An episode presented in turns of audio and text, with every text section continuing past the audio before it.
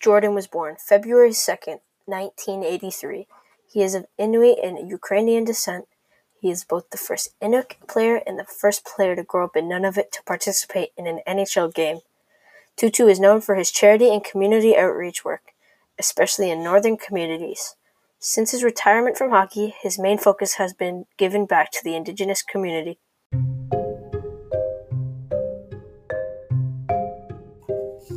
Growing up, it was tough for Jordin since he lived in the Yukon. He didn't have the best access to coaches and equipment. Jordin was taught hockey from his father, and he grew his passion for hockey from there. He was a natural hockey player and eventually led him to playing in the MJHL for Ocean Blizzard. He played there alongside his brother named Terrence. Terrence struggled with alcohol addiction. Jordin ended up losing his brother to suicide shortly after being drafted to the NHL. This affected Jordin a lot because they were so close.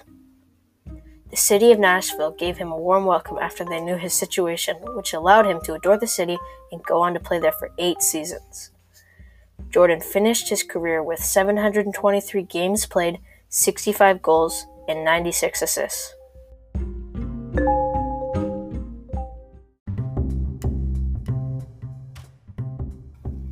Jordin started his own foundation so he could help out his community and people in need. The Team Tootoo Foundation started in 2015 after Jordin was nominated for the NHL Foundation Player Award. This award was designated to a player that exhibits valued characteristics to the NHL commitment, perseverance, and teamwork. Tootoo's recognition comes from all the work he has done to, in his hometown of Rankin Inlet, Nunavut, and nationally.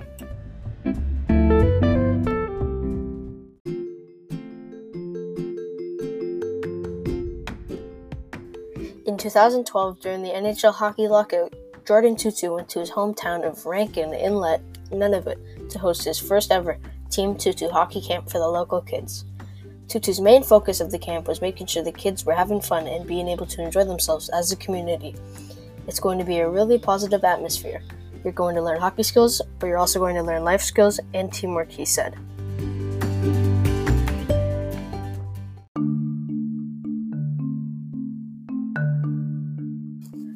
Hello and welcome to Indigenous Heroes. On today's episode, we will be talking about Jordin Tootoo and what he has accomplished as an Indigenous athlete and as an Indigenous person. My name is Samuel Flint, and I hope you enjoy.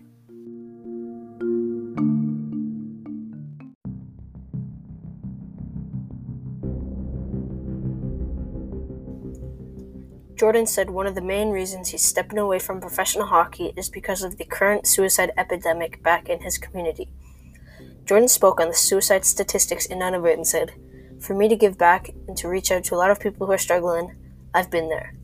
I've been on the dark side, but there's always the light at the end of the tunnel. In order for life to change, you have to be willing to accept hard times and keep moving forward. Jordin announced his retirement officially to Twitter in 2017, saying, I'm at peace with myself. As a kid, I never envisioned my career being this long. I didn't envision myself being a role model for the Indigenous communities. He has truly helped a lot of Indigenous people in a lot of communities. There's no doubt in my mind that a lot of young Indigenous children look up to him as a role model because he's such a great person.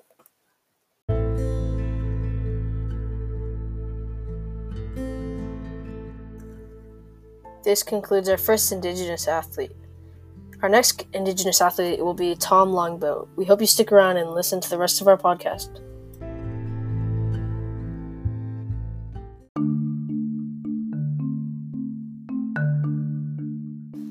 Thomas Charles Longboat was born July 4, 1887, and died January 9, 1949. He was an Onondaga distance runner from the Six Nations Reserve near Brantford, Ontario, and for much of his career, he was a long distance runner.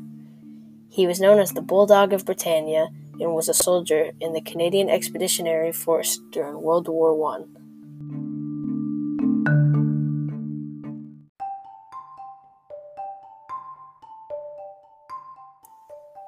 When Longboat was a child, a Mohawk resident of the reserve, Bill Davis, who in 1901 finished second in the Boston Marathon, interested him in running races.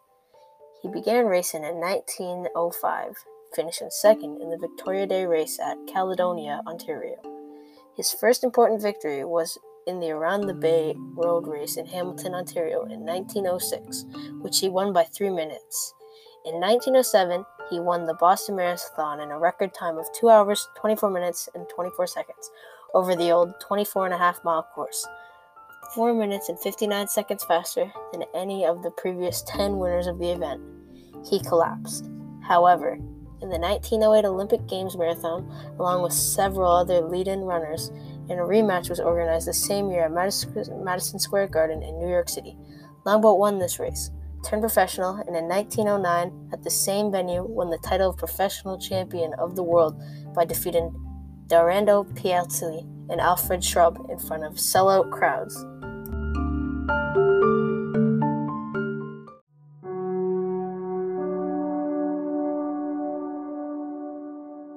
Tom Longboat had a tough early life.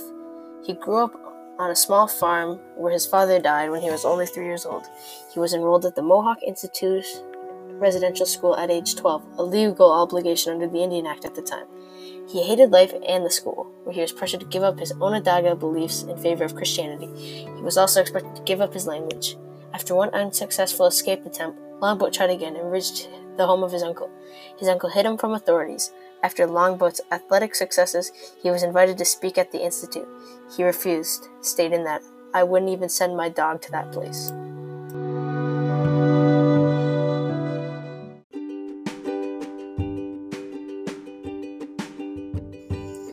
At the time, Tom Longboat was one of the first big name Indigenous athletes. He was a big inspiration for a lot of the Indigenous peoples because of how good he was at winning and running. He was no doubt one of the greatest marathon runners of all time.